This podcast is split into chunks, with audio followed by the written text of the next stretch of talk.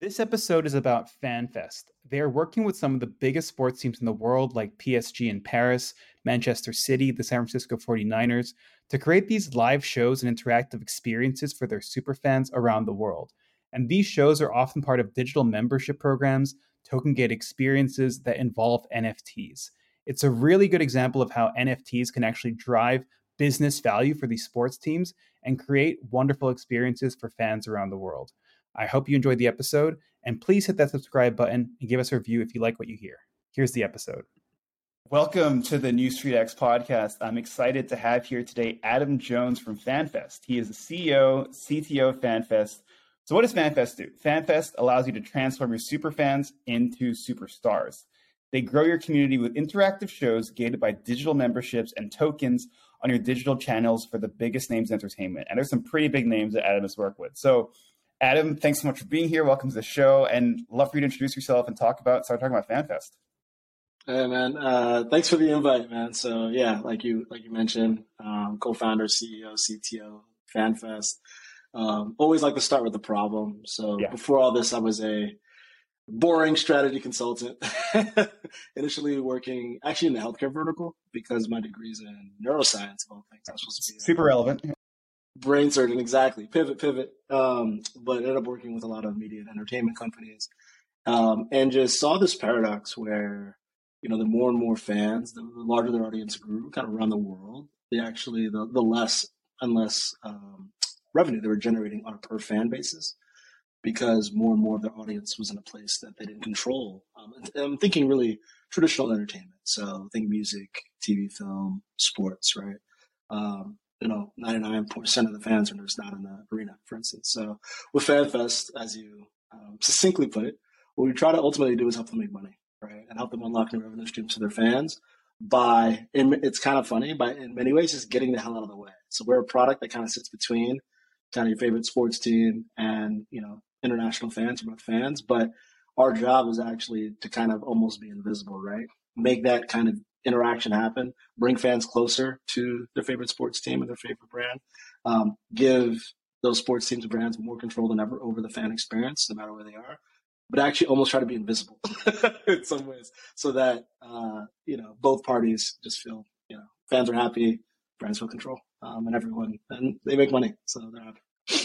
Okay, so let's say I'm a fan of, and I like the international problem because because as as you know, like I'm pretty interested in this topic myself. And if I think about, let's say, a big uh, brand, let's say a very global one like Manchester United, for example, you know, there are hundreds of millions, if not maybe billions, I don't know the exact number of fans around the world. But the city of Manchester itself is not that big. I doubt that they like the stadium could probably sit a couple ten tens of thousands of people in a given year. There's only so many people that can actually be there but the most diehard fans might be living in California or in Brazil or Canada or Kenya or Russia or whatever. And they might not have the means or the, even the ability, if they had the means, to go to Manchester to watch that game.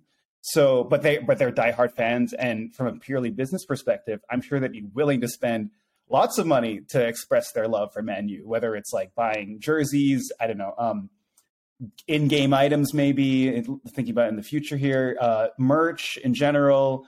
And i guess the way they, they they sort of exhibit their love right now is probably through social media or just online communities right? So if i'm a diehard fan of manchester united like a let's say the la manchester united fan club i'm sure they go they hang out in forums online. Maybe they go on the twitter account right? They go on instagram saying like oh like i love what happened in this last game. And maybe they're chatting about who's who's doing well, who's not doing well. And that might happen like facilitated by the official channels, meaning like Manchester United's like own, I don't know, Facebook groups or YouTube, whatever, but also some unofficial stuff like the LA Man United fan club probably has their own sort of uh, communities and stuff. So that's that's where I see like the landscape of these international fans and the, the brand itself, the team. So like where does FanFest come in exactly? Like and and like let's let's take take it through like let's say the journey of like my name's Tony, I live in LA. I love Manchester United, but there's no way I'm actually going to get to Manchester. So like, where does FanFest come in? Even though it's not necessarily like you know, like prominently displayed, like wh- where does FanFest come into my fan experience? Yeah, well, let's uh, let's let's kind of walk through that a little bit because I think you outlined the, uh, the problem perfectly. And for that LA fan, this, the, the thing that the thing that's uh, I want to call out is that this this challenge is not lost on we keep running with Man U. So Man U, right? They know they've maxed out local monetization, oh. you know, opportunities in Manchester and even in England, right? They know, let's take the US, let's take LA, one of their key markets to commercialize. So they've actually already built products, you know, membership programs. Uh, in the case of Man U, they actually have a, um, they've partnered with Tezos. And so they actually have a Discord and they've done some NFT drops. So they've actually got something of a token gated community. So they've, they've, they're using both legacy, i.e. digital subscriptions and, you know, Web3 member uh, concepts of membership and loyalty to try to monetize these fans. The problem is there often isn't enough utility associated with these things. So they've got the levers, right? They've got, i.e., the levers to make money. They've got the subscription and fan membership programs. They've got even, um, you know, regional sponsors in the U.S. That's another kind of lever. They've got, you know, merchandising targeted for U.S. But there, there often isn't enough utility to put these pieces together that then drives mass adoption from every Man U fan in in LA, for instance, right? And so like that's where FanFest comes in, right? By attaching the ability for not just Man U to create, you know, an interactive pregame show or halftime show on match day on their website just for American fans, for instance. Um, but actually to let the biggest fans in that market create their own, like almost nominate the biggest fans, the biggest influencers and biggest podcasters, almost crowdsource the fan engagement and almost delegate it back to the community. Like that is what by attaching that to both a digital membership or token ownership, depending on the club, like it's these kind of experiences that then do add utility. Oh wow, now I can literally talk to my favorite club on match day, even though I'm I'm literally LA to UK is like six thousand miles away. Probably wrong on that. Um, uh, I should have used the Bing uh, GPT or something. Figure that out real quick. Um, or or or you know like uh, recently you know teams have been actually been using um, FanFest to so t- uh, fans hosting one of these shows on match day, getting that on the jumbotron in the arena, right? So it's like as a fan, I'm literally at Old Trafford, this is Man U Stadium, right? Like phys- virtually present, talking with the in stadium announcer, making predictions about the match, like. The, the possibilities are endless in terms of the type of interactive experiences, but the point is, with FanFest is now utility attached to these memberships that they've already have. There's utility attached to these either fan tokens or NFTs or whatever kind of membership that the team has. That actual meat on the bones to the value proposition, um, and thus driving conversion, thus driving revenue for the team, um, and thus helping us get paid. Got it. Got it. So, so let me like walk through that LA example again. Let's say I am like the the the president of the LA fan club for Manchester United. Maybe I've got like yep. a YouTube channel where I, I I broadcast my views, etc. So when let's say there's like a big match, like I mean, Man U's actually playing Arsenal tomorrow. Like hypothetically, if I anyone who's part of like the Man U digital membership club, uh, during game day, hypothetically, uh, you might put up there might be like a live stream that FanFest powers where it's me, the, the LA president of the fan club, I go on this live stream. It's broadcasted simultaneously simultaneously across different social media channels. That experience is token gated. Maybe perhaps like I'd have to buy an NFT to participate in that. Yep. Maybe it's gamified where I don't know. I'm talking about how much of a fan I am, and then someone else from another part of LA joins the stream because he or she is also, uh, I guess, bought into the experience or owns like some sort of digital membership benefit or token, and then yeah, is that, is, is, did I get that right? So that, that is that is that is ninety nine percent correct. Um, the team would go; they already know who their super fans are in say LA and actually across the United States. So this is an opportunity for them to turn those, like we like to say, turn those super fans into superstars, right? So empower them, get them on. So FanFest again would live inside the team's website. They would onboard those fans and allow them to literally host their own kind of talk shows on match day. Um, they would invite their so yeah uh, LA fan club president, host, top podcaster in the US, host, um, some kind of micro influencer, TikTok host, right? Um, the team has complete control over who hosts the shows. Um, and to your point, it, it, can also serve as a reward for kind of earned kind of fan loyalty over time. Um, and then those fans themselves would invite other fans to join the shows in real time. So we raise their hand, kind of like Twitter Spaces. Um, again, all of this is happening on the team's website. Um, all of this would be token gated, right? So, or, or membership gated, but increasingly it's token gated. So in the case of Man U, again because of the Tezos partnership would be you have to own kind of Tezos Power token, Okay. access this, then drives uh, if you want to influence the show, but the and participate in the show. But as you mentioned, to drive awareness, fact that you know this membership program even exists, teams often simulcast these shows that are happening on their website that are token gated for fans that want to influence the show onto their traditional Web two social media channels, so that all fans can see this subset of super fans, um, and maybe bots become super fans themselves.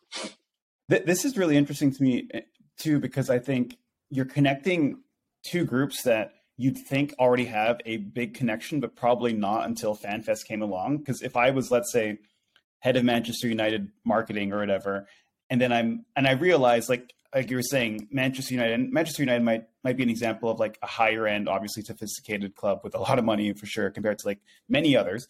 But the the head of marketing, for example, whoever that is, probably already knows that okay, there is an LA fan club, and perhaps they know that I'm the president of that club.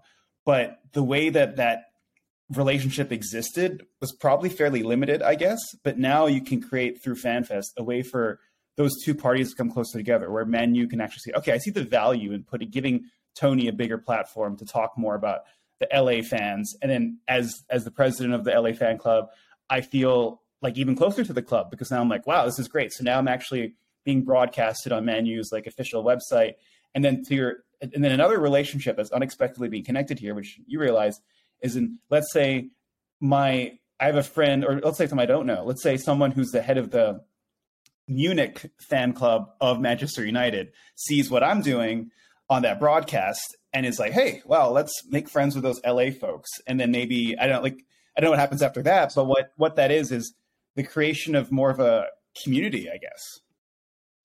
Yep, yep. And actually, the better example would be like the man you got in New York or got. Yeah, yeah. Be yeah. like, oh wow, there's even you know, there's like a, one, there's like a, a, a content experience just for us. It's like quote unquote niche, right? But like American Man U fans, like wow, that's really cool. Um, and then one advantage of FanFest, by the way, is you can because of because you're basically nominating the super fans and different geographies to kind of host these things. You can do this in parallel, right? So like that same realization could be happening with the biggest Man U fan in Rio, and then like some guys in Sao Paulo see this, and it's all in Portuguese, Brazilian Portuguese, which would be distinct from like something parallel happening in Portugal in like Portuguese Portuguese, and, and, you know, so like you can really kind of scale this up um, in a in a in a pretty easy way. But yeah, exactly right. There's this community dimension as well. Um, to, to, your earlier point around the the teams already knowing that these fans exist, that's especially true actually in uh, European football slash soccer. Um, there are actually entire teams dedicated internally to understanding who these fans are and managing these relationships. Um, but before, to your point, before FanFest, they saw them really as like these important but kind of quaint fan clubs and not they're like on the ground influencers basically in these and we've always seen that as just like a, a opportunity these like again these super fans out of market you know with a fan we see them as the like almost the pointy edge of the spear for your growth strategy in these other markets alongside local sponsors alongside other things. But like they're, they're an untapped uh, opportunity. And it's it's required a bit of a mindset shift and um, as we talk to clubs but like they, they started to get it uh, by like kind of to your point platforming these fans um, and, and, giving them a voice. Would it be fair to say that there's an analogy here between let's take modern nft pfp collections right so like let's say mm-hmm. anybody that owns a let's just say Bored Ape uh, mm-hmm. if you own a Bored Ape and you live in whether it's la new york or indonesia you're kind of like an on the ground brand ambassador for the Bored Ape community if you really care about it and that makes sense to people in the nft space because they've seen a lot of that but for Man U or any team, that concept is, I think, they're, are they coming around to that now? And is that analogy fair? Like, would it be fair to say that like Bored Ape holders and I think it's it's super fair, and I, I started smiling because that is why we've we are in conversations with uh, some of the larger, more sports focused, but like PFP collections, DAOs, etc., um, that have done interesting thing in the sports entertainment space because it's actually the same challenge you have a literally decentralized audience. um, they've, they've bought into a fan community. Um, and to keep yes, there are the diehards, but to keep that community either growing or keep them engaged, whatever the, the goal is, um, you need to have some kind of utility that's decoupled from physical things, right? Um, physical meetups. The physical meetups are awesome. There's no replacement for meeting in person, but like everyone can't do that. To your point, um, and so yeah, you know, we've started to see it's the exact same challenge, and so we've kind of started to branch from just traditional sports entertainment, you know, entities to also more new media and Web three uh, sports communities yeah. as well for that exact reason.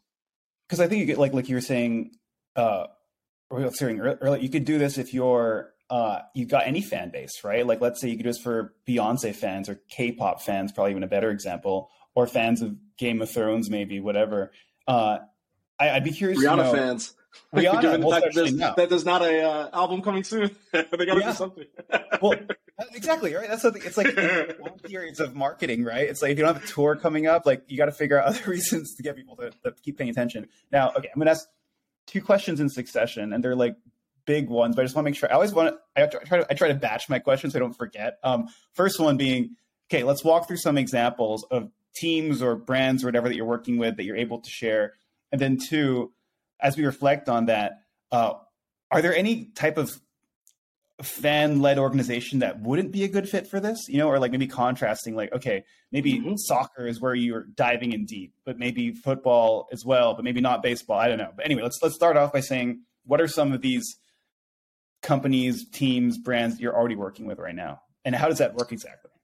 Yeah, yeah. so um, currently we've gotten a lot of adoption from on the on the traditional sports side, uh, a lot of adoption from global soccer, basically football, soccer. Um, what are, I don't know what your audience breakdown, European or versus US. I'll just more so American, but we're, we're open global. Cool. Um, so you know, Paris Saint Germain was one of our first customers. That's for those that don't know. That's where Messi plays. Um, just won the World Cup. Um, that's one of the reasons why we actually have offices in Paris as well as uh, stateside back in New York. Um, and so kind of bounce between the both. Um, and yeah, we've been working with them the last couple of years. Uh, you know, the bottom line is now on any given match day, um, there are almost no team employees actually involved in kind of the FanFest execution. They've oh. nominated the fans. They've got super fans in four or five different kind of territories. Speak four or five different languages: English, Spanish, Arabic, uh, French, um, Portuguese. Um, even we've also been chosen like Japanese fans. Um, and yeah, match day, pregame, halftime, postgame, they themselves are almost those those micro influencers that are uh, creating content, interactive content about the match that's about to happen. In some cases, the team again teleports those fans in FanFest on their website to uh, the jumbotron in in the arena. Um, and yeah, it's been working really well. We've we've driven, I think, two three million dollars worth of uh, media value so far for PSG um, over the past couple seasons. Um, because again, it's not just happening on the website; it's simulcast. So it's a legitimate sponsorship asset. Um, we've reached, geez, I think over 15 million fan engagements across yeah. both their uh, website and then um, social media. yeah. And yeah, it's just a very clear demonstration of like, as a fan, why should I get involved in kind of my local fan community? If I should become an official fan, why should I adopt, in their case, more of a traditional kind of fan membership? Yeah. Here, look, you can, you can, literally teleport to Paris. You know? It's a, a pretty clear case study. And this, and so when I think about the revenue it drives for PSG, for example, so with these experiences, like, do they sell?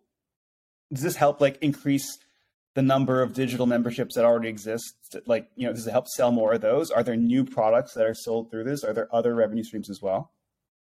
Yeah, so main levers so far have been uh, memberships, as you described, as well as um, they haven't capitalized on it yet, but building this inventory of just media value, right? So again, because it is content, um, and it's content like literally, you know, I would say hundreds of hours of watched content. That's probably not yeah. counting thousands of hours of watch content um, on an annual basis.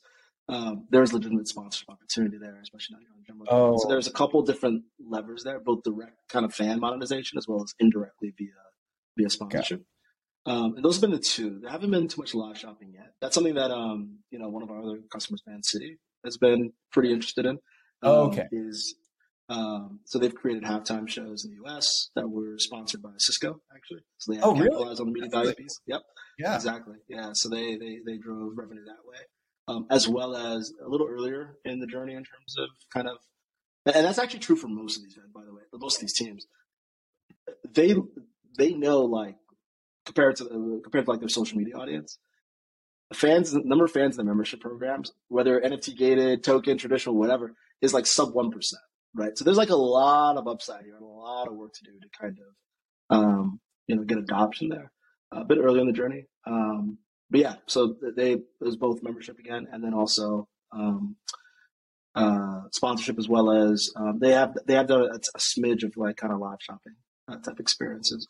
Um, I'll give just one more example. Um, we, we've we are working with um, NBA Top Shot, and then on um, and, and the broader Dapper ecosystem as well as uh, we just announced this big uh, partnership with Socios, actually. So on kind of the native Web3 side, it's, it's funny, all these things are kind of converging. I used to call it like our traditional entertainment pipeline and like our Web3 pipeline. It's like, well, actually, they're all the all the traditional guys have partnered with the Web3 guys, and so it's just like our our, our kind of partnership universe. Uh, we're really excited to. Uh, we've already kicked off um, the first kind of two they're integrated with the first two teams in the Socios ecosystem. They have about 170, 180 teams that they've they're already working with, and so the vision is to power not just token gated um, match day experiences across their landscape of partners, but also proof of attendance, NFTs, um, and a broader set of loyalty um, and rewards that are beyond chain um, for fans that are part of those communities. So again, we're just focus on utility. So I got I got so many questions there. Like, but the the first one, I want to go back to that live shopping example with like Man City and Cisco because I think like one of the main revenue streams that teams already have right now is like sponsorship and obviously broadcast rights. But to me, it, the, if I understand that correctly, it's like if you're a U.S. fan who's plugged into FanFest watching a Man City game during the halftime, you can watch like a personalized video stream that maybe it's led by the head of the LA Man City uh, fan club, and that stream is brought to you by Cisco, and maybe you might be selling like like like live commerce products. That that that allows you to like kind of personalize halftime shows per country, wouldn't it? And also like yeah, if it's exactly. yeah right, and it's like interactive because obviously you can watch it on TV, but it's different watching the game on TV. There's no there's no personalized halftime show if you're watching it on like ESPN uh, but exactly. there is with FanFest. And then also, I'm thinking the the number of potential partners you could bring into that halftime show is also massive because you know one of the things that we look at a lot is live commerce of course but particularly within the collectible space you know like a lot of a lot of big live shopping brands uh i mean there's a recent announcement by fanatics um you know the, the trading card merch sports merchandise company sports um to that they're launching fanatics live so you could see a world where, let's say, I'm a Man, Man City fan watching this sponsored halftime show by Cisco, but there's also an opportunity for me to buy, like, let's say, Erling Haaland um, cards or NFTs on that live stream. So, and, and like I said, this this can't really happen on traditional TV, can it? Exactly right. You, you hit the nail on the head around kind of the the one thing that gets us really excited is this vision of um, yeah, personalized. Why why aren't the our, why isn't our consumption of traditional entertainment like sports as personal as our consumption of kind of new media and new entertainment like social media, you know, even esports stuff on Twitch stuff like that, right? So we see that's where everything's going. That's what the consumer expects. So how do you enable that? It's definitely not going to be over a you know a dumb pipe, so to speak, uh, plugged into your TV, right? So uh, hundred percent, we see things like that. Um, our, our, thing around uh, just digging into the, the live shopping piece, we, it's, it's still early days in terms of you know what's happening on FanFest and kind of what city's doing, et cetera. But um, I have this almost con- maybe contrarian view that we don't have expe- expectations that like you know live shopping through FanFest is gonna like well, you know unseat your your sure. traditional retail channels, right? But I do think you can leverage live shopping in a clever way um, to actually drive overall engagement, right? It makes a cooler show. Like imagine if kind of after a game, you had a live shopping uh, focus show, post game show, where you could like buy the the jerseys, and the game worn cleats, of the jerseys that the players just worn. You're not going to make like ten million dollars during that show, but it's a cool show. I mean, that's just a cool concept, right? You go like go to the locker room and be like, oh, this is what Haaland just wore, you know, like, and so that's where I see live shopping going broadly, especially outside of obviously, you know, it's been super successful in in Asia, early days in Europe and the United States. I see it more as a engagement driver almost and in a way to create even more interactivity and even more engagement during kind of content that you're already kind of planning versus and then and then the revenue coming later now that you have that engagement now that you have that customer relationship now you can you know retarget etc versus kind of a lot of sales real time um, in most markets. But anyway, sorry, that was a bit of a side. Yeah, no, I think that's a fascinating point. Yeah, um, I I'd love to to learn more about so the Socios and Dapper partnerships because again, um, like how how does that work then? Like let's let's take because those yep. are two different different kind of platforms, right? Like Dapper Labs. Yep. Let's just take NBA Top Shot, right? It's kind of like video digital trading cards in the form of NFTs. I'm sure everybody on this on this uh, listening knows that, but how does like FanFest like come into that experience? Because Socios, I I forget how like is it does it happen on an app or on a platform? But that's essentially where you buy fan tokens that can then give you uh, the, the the ability to like vote on certain things with the teams, right? Yep. So again, zoom, zooming out, right? As we're going back to the problem statement, right? It's it's you know how do we add for for fans, for super fans that have bought into some kind of fan membership concept, whether traditional or you know, increasingly Web3 token enabled. How do we deliver lasting utility on, on an ongoing basis, right? So we've talked about how that kind of works in the in the kind of traditional sports world. It's a, it's literally the same challenge for NBA Top Shot or you know Socios. Um, in both cases, they've they've driven kind of tremendous success, tremendous revenue for the partners, um, with kind of an initial cohort of fans but there's a lot more. There's like orders of magnitude more fans yeah. that could onboard into those ecosystems, right? And so the question becomes, well, how do you drive that adoption? It needs to be based on utility. It needs to be based on something that's very easy for fans to understand. And so, uh, to give a couple examples, in the case of NBA Top Shot, you know, they've used FanFest again inside their website, completely wallet gated. So you need to have a Dapper wallet to even access these experiences um, they've done athlete AMAs with their top collectors. So for the top members of like the Knicks community, they got to meet Nate Robinson. And for the top members of the Pistons, they got to meet uh, Rip Hamilton. And WNBA fans got to meet A'ja Wilson. And um, and then they've also launched this program called, oh, they just rebranded it.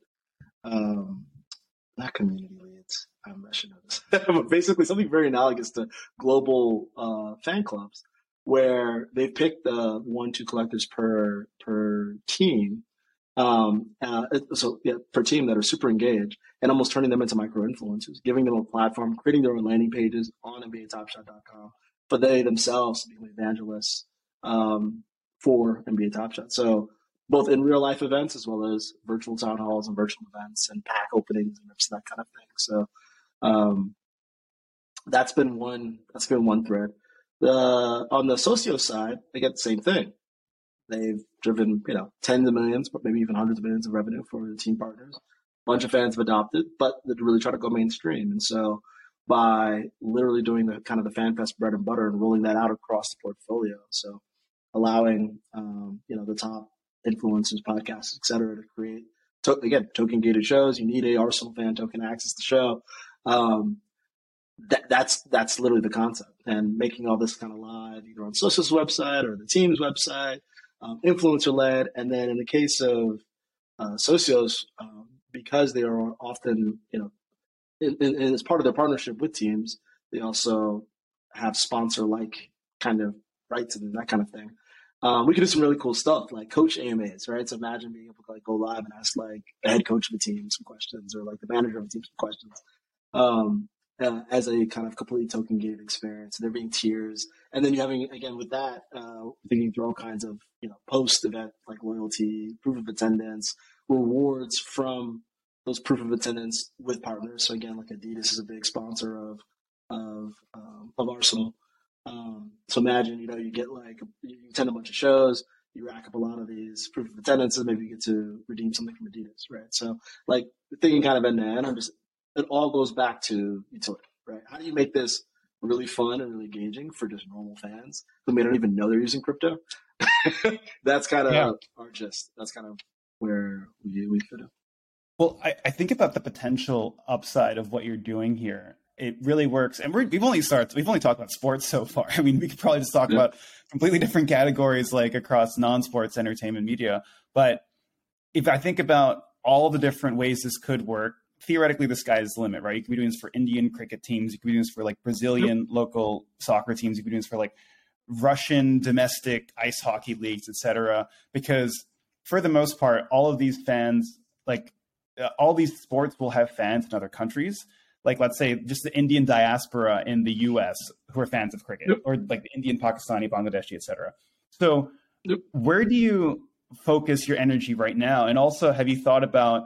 Because I mean, it sounds like obviously soccer is step one, but have you also thought about what isn't a good fit, uh, or is it more just yes. a matter of time? You know, yeah.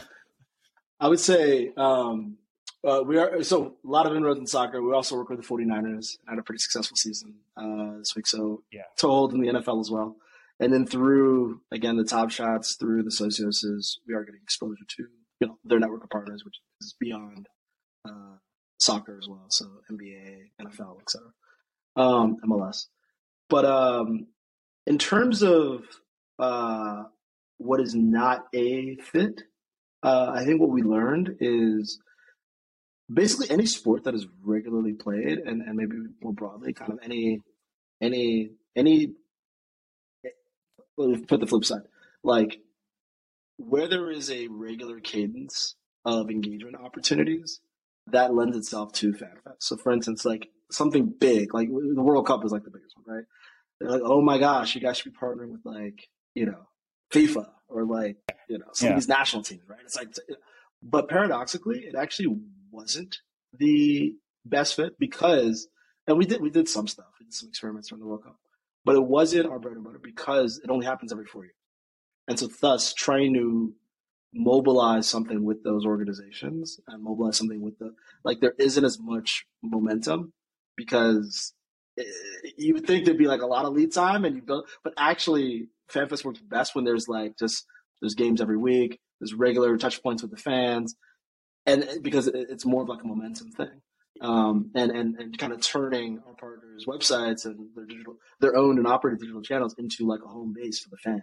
When you have a sport or any other form of entertainment that's like once every six months or once every four years, like it, it actually isn't as much of a fit so far.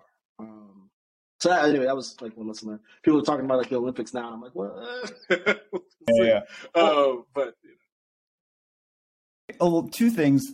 One, in that case, playing on that sort of logic, would the MLB be like a super good fit? Because doesn't baseball play the most games in a year? And two, I think about new sports, uh, esports in general. Like, of course, esports tournaments happen at a particular cadence, but let's say you're the biggest, some of the biggest Twitch streamers and who play like League of Legends or something like that. Is that also a good fit because I mean, also they're probably better at communicating with their fans in general versus like a traditional, you know, like yep. baseball team. No offense to those teams, but you know what I mean. So just like, how do you contrast these different types of like fan based organizations as well? Yeah, so baseball is an interesting one. We've had some early conversations there. The other dimension that um, we we do key on key in on in terms of just prioritizing is the extent to which um, a organization is already thinking and has realized that they need to commercialize fans at global scale and like actually lean into it versus you know maybe just talking about it so for instance one of the reasons even though we're us based i'm obviously american we started with like international soccer it's because like those we, we quickly learned like those organizations they were like trying to figure this out i would say when we first got started you know nfl you know less so nba less so but we saw it as like kind of phases of maturity um, fast forward, actually, thanks to uh, it was really COVID. Like about a year ago, uh, NFL the first time was like our press release. 50 million fans, our next 50 million fans are going to come from outside the US. Like that is something they would have, that is a complete 180 mindset shift in terms of like how they talked about just fan commercialization. And so they become more of a priority. I would say to go to your question about baseball, I'd say they're a little earlier in that curve. They're still very much focused on. Uh, there has been like a declining team attendance uh, in person, so they're, like, they're really trying to. I think they're trying to figure out like mission number one is how do we get butts and seats in the stadium, and then commercialize international. I don't necessarily. I do think that's kind of a false choice, but um, as they kind of evolve and you know really because they're already global.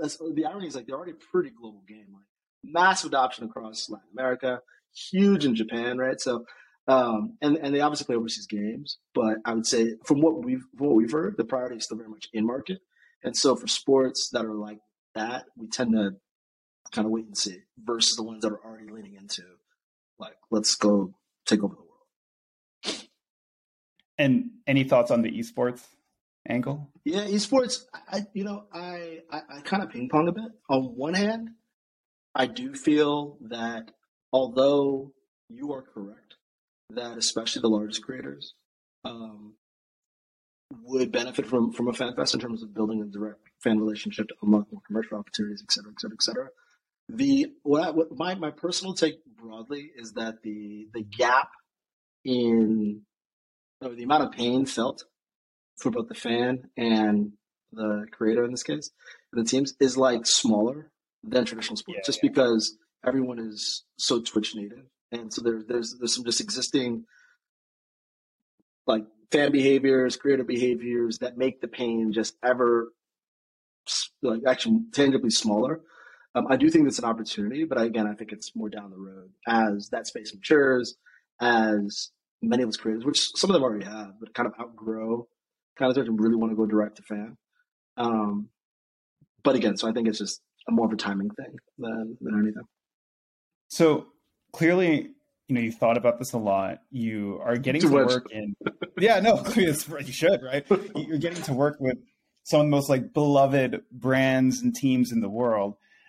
I, I'd like to know, like, where does that passion come from? You know, like, are you just like a diehard sports fan since you were a kid? And if you are, like, uh, you know, like, what's your team, your athlete, etc it, like where does that and maybe music as well like so where did where some of these like passions come from because choosing to work in this industry is something that is very fan driven you know you're not you're not an accountant you know you're not a consultant anymore thank god so yeah made it out um my dad always cracks up when i talk about this because he tried really hard for me to be like a big sports fan like he was a big he is still a big nfl fan um, okay. and like growing up when i was like five, six, eight, ten. He was like trying to get me into like, you know, sports and, you know, no luck. so I was like the biggest nerd uh, ever growing up. Um, and then he attrib- he actually uh, attributes a lot of my sports like passion to two things. One is uh, playing a lot of Madden growing up, and then two, um, my my freshman year roommate. Uh, shout out to Jared. Um, but literally had Sports Center on like 24 7 in the room. We were like a three room at Amherst. And so it was just like osmosis. like, it was like, oh, okay. We're like, and so really got, really got into uh, spectator sports. Um, so I think that's part of it. I think the passion for the, the, I think that then evolved into a pretty, uh, degenerate fantasy sports league with some of my closest friends. So okay. there's more fashion. And then, but then it was like, and then I think actually I, I do have to attribute some of the consulting stuff because you, see, you started to see this dichotomy where it's like there's all this passion, and on one end, on the fan side, you've got these you know billion dollar organizations that would love to like tap into that passion in a more deeper level, but there's just like this chasm because they're so terrible using technology, right? Um, and I think the nerd in me, then the, the tech nerd in me, not science nerd um, was like, oh, this has to be fixed. And there's a lot of, I would say, there's a lot of products and services in that graveyard of trying to fix that because um, it's really hard to do. Um, but I think that's ultimately what kind of keeps us going. Is like there's there's something here, and I think the way we've gone about it also is something that's unique to us. So as opposed to just being super wed to like particular product vision, for instance, we've just been really focused on the problem and really focused on the incentives of the stakeholders not sound super consultant to the stakeholders in this ecosystem. Yeah, like, yeah. so like so like what do the teams care about? And what motivates them? Like what do the fans care about? What motivates them? Um, and then some other ones like you know some some other stakeholders like you know an influencer versus a, a super fan, um, a brand, for instance, a brand sponsor motivates them, and then ultimately like how do you align these incentives in a way that then unlocks the, the commercial opportunities for all parties, or, or maybe not just the definition of winning for all parties. So that sounds really vague, but like that's what we really lasered in on a lot, um, and I think that's why you see, you know, for instance, sports teams with 100 million fans taking our product, putting us in their website, tweeting us out to their fans, driving their fans to us, driving their sponsors to us, and also paying us because that like that doesn't happen in sports. Usually it's the opposite. Yeah. If they're mentioning a brand name, you're paying them a lot of money. you know, that's not that's literally not how sports entertainment works. And yet we've got countless examples of you know massive names in entertainment just being like, "Hey, come to FanFest." It's like so you've kind of. I'm not saying we've solved it all, and we've got a lot to learn, but we've lasered in on just the underlying motivations and incentives of each kind of stakeholder in this ecosystem to try to get them all to act in concert in a way that makes this international fan opportunity make sense. Yeah. So uh, it was a bit vague, but that's no, that's that's kind of where we focus. I was I was going to call you out for not mentioning a specific team uh, that you're a fan of. Maybe maybe it's because by nature of what you do, you have to like, love all your children equally. Uh, so I guess like, there, is there like a team because because I, I, know like maybe maybe you don't want to. No, I, I do it way too much. Sometimes I show up on calls with with the jersey on, which is probably yeah, really whatever you're talking to. yeah, exactly. No, no, no. Of like no, of like my favorite teams that are oh, not the teams, which was like not a good idea. Um, so I would say growing up, the closest thing I had to a favorite teams, both of these kind of tick people off. But growing up, Cowboys fan, um, mostly because it was funny that I grew up in DC or DC area, DC and then Virginia. And uh, part of it was some childhood rebellion against my my dad. It was like because we lived locally, he was a big Commanders fan. Another name. Um, and part of it was because my best friend in second grade was a huge Cowboys fan. And this was like peak, you know, '90s, like Emmitt Smith, Troy, and all that, right? So that was my team for a while. Um, and I'm still a fan. I've gotten, I'd say, I've, I've started to watch NFL less and less over time. Although the Super Bowl was amazing, um, mostly because I've been traveling way more, and so time difference has been a, an issue. Uh, for the last 10 years, I've gotten super into like Arsenal and Premier League as a sport. And that's probably what I watch the most uh, these days. Huge game uh, tomorrow. Yep. Um, been a suffering yeah, um, city, city, city. City, yes, yeah, city. yeah. But yeah, we've been. It's I, I, most. If this wasn't this year, I would say I've been a suffering suffering gooner for a while. Uh, but this year has been amazing. Obviously, we're top of the league. Da, da, da, da. So everyone's kind of like, oh, can they win it? Uh, so it's been yeah. pretty fun. yeah. um, and it's kind of cool getting in. Like a lot of their really peak success was in like early 2000s when I wasn't a fan. So I kind of got in like 2010, 11, 12. So seeing kind of the rise and not being a bandwagon, just kind of seeing that has been pretty cool. Uh, finally made it over there last season. Like it's it's the environment, the stadium environment is like insane. So uh, that, those are my those are my teams. Yeah. Also, a really big Kobe fan. I need a new basketball team. I was a really big Kobe fan. So. Okay. Yeah. You see that Amazon Prime documentary? What's it called? I forget what it's called. You know the one, the one about Arsenal. Oh, yeah, yeah. That was pretty good. That was pretty good. So it's actually erotic. Um, I haven't, even okay. though like I should. Uh, everyone says it's great. Um, I, I mean, I think in the back of my head is because it's like I, I don't know why I haven't watched it to be honest, but it's just like I know, um, I almost I've been so close. To, I guess I maybe I was a little bit worried because I've just become like such a super fan, etc. That like it would be I'd be annoyed by it by, in some ways in some of the depictions. All accounts suggest that is actually super accurate and super almost like foreshadowing the success of the season. Um, so I probably should watch it. But yeah, initially I was like, I'm not gonna watch this. It's like another, you know, whatever.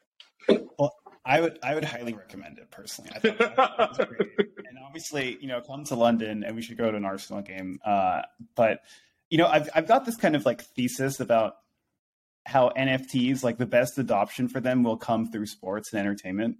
Where you know, and because like if you think about the, I guess the sports stack, if you will, you know, some people might be buying uh, digital collectibles from teams in the form of, let's say, this, I mean, you know, like a New Street, we think about digital and physical trading, like collectibles kind of mixing together. So mm-hmm. today, someone might buy a physical trading card, but also might buy a digital NFT who's that's tied to a team, tied to a player. You might be buying NBA Top Shots. You might be buying some Socios tokens. Uh, you might be buying some of these like Man U NFTs that they drop. I, I think that there's like a lot of potential there, perhaps more than any other industry, because the idea of buying something that represents your love for a team is something that's like eternal. You know, like whether 50 years ago we were buying jerseys or just saving ticket stubs or buying memorabilia. That's an that's an activity that's very human. Like the idea, like collect the sort of nostalgia or the power or the love from that.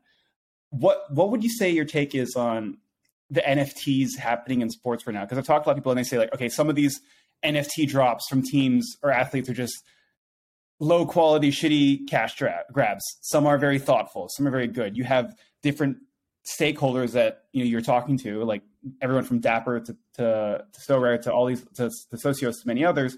What's your take on that? Yeah, sorry, yeah. oh, you are okay, great. So, like, where do you see more potential or not? Just let you feel free to comment on this sort of big mix space that's coming out right now. I know I've mentioned it a few times, but I think it all comes back, especially if, if you've got an eye towards mainstream adoption. It all comes back to like, what is the point of owning this thing? Yes, there will be some fans that actually aren't even fans, but really just speculating that buy these assets. Totally. Um, then there will be fans that are just going to buy it because it's the team. Everything buy everything the team you know puts out. But in the grand scheme of things, that's like a couple percentage points max of your total audience for some of these deals. And so, and again, I think they get it. Um, but very quickly, the industry is realizing they need to think through kind of an end to end plan around the drop. It's not about the drop, it's about the community resulting from the drop. Um, so I think that's that's one thing. The other thing is those same organizations are trying to, and this is more traditional sports. Uh, uh, for the for the Web three native community, I think they're, they've got to maybe a step ahead, just because they're starting from scratch. They don't have this legacy stuff, which I was going to get get into. You know, as you think about again a sports team, even before Web three, they had uh, some kind of loyalty program. They got season tickets.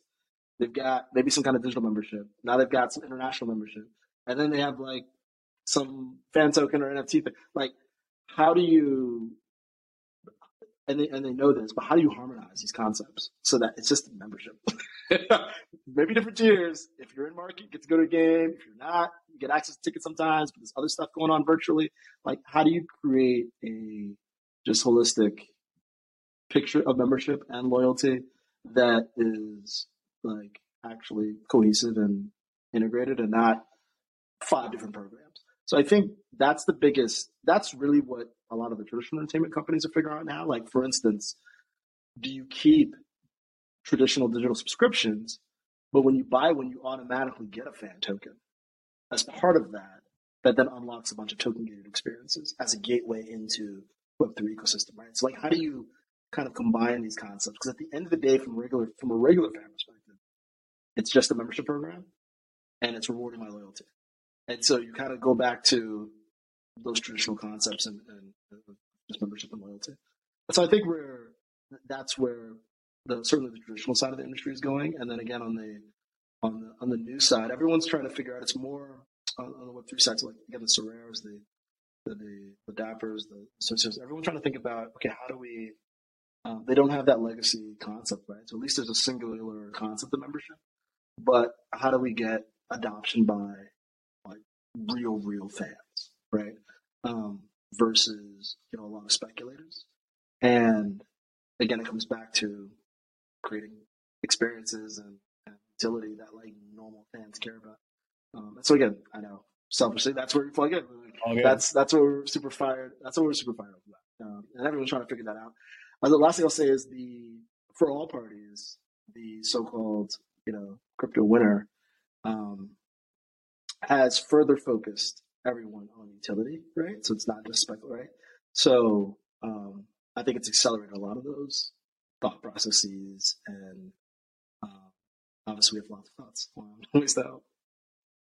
Amazing. Well, I know I know we're kind of running out of time here, so I'd love to close with the same like last two questions I usually use. One being where can people find you in FanFest on social media, website, etc. And then what's one last message you'd like to leave with the audience? Find us, first one's easy. find us at, at FanFest Live on, I think, pretty much every channel. So Twitter, Facebook, Instagram. Um, Twitter is probably our best channel just because it has a lot of examples of, of recent shows. Um, and then our website is fanfest.io. Um, but feel free to just drop me an email if you work, you know, sort of working together. Just add Adam at fanfest.io. Um, last message. Should have thought this one through. all good, all good. Whatever you want guess, to say, honestly. Yeah, no, I mean, I think what um, what what what we're what gets us really excited, um, is like especially for like a 2023 uh, is now that we have these partnerships in place, we're kind of heads down. Um, so a couple things: one, fundraising, so that's interesting. Us. Uh, two, hiring after fundraise. If you're interested in this, gets you fired up. Ping me. Um, but three, we have a clear kind of path from where we are today, you know, handful of customers to like literally hundreds through these partnerships that we just named, especially on the Web3 side. Um, as we look kind of, so I'm starting to look kind of beyond that, right?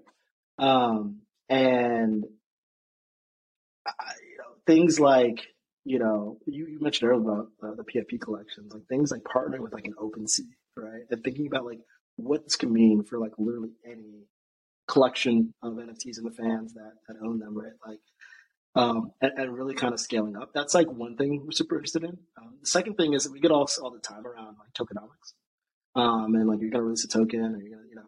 And so I would just say anyone, I guess a lot of calls to action, but like anyone that's interested in helping us think through like that dimension as well, um, and and and as and maybe is already kind of hacking around um, with decentralized fan communities. Um, we'd love to just hear. Like we're constantly looking for feedback from the audience. So I'm actually maybe my, my to put a pin in it. My my ask the audience is like, please ping me on you know if, any way you want to get involved and kind of advance the the FanFest mission. We're always looking to just meet with like awesome people like you and and awesome members of the community um, that are really kind of thinking about this 24 seven like we are. Amazing. Thank you so much, Adam. Really, really appreciate it. Thanks for the time, man. Thanks for listening to the New Street X podcast. Make sure to follow us on Apple and Spotify and leave us a review if you like what you hear.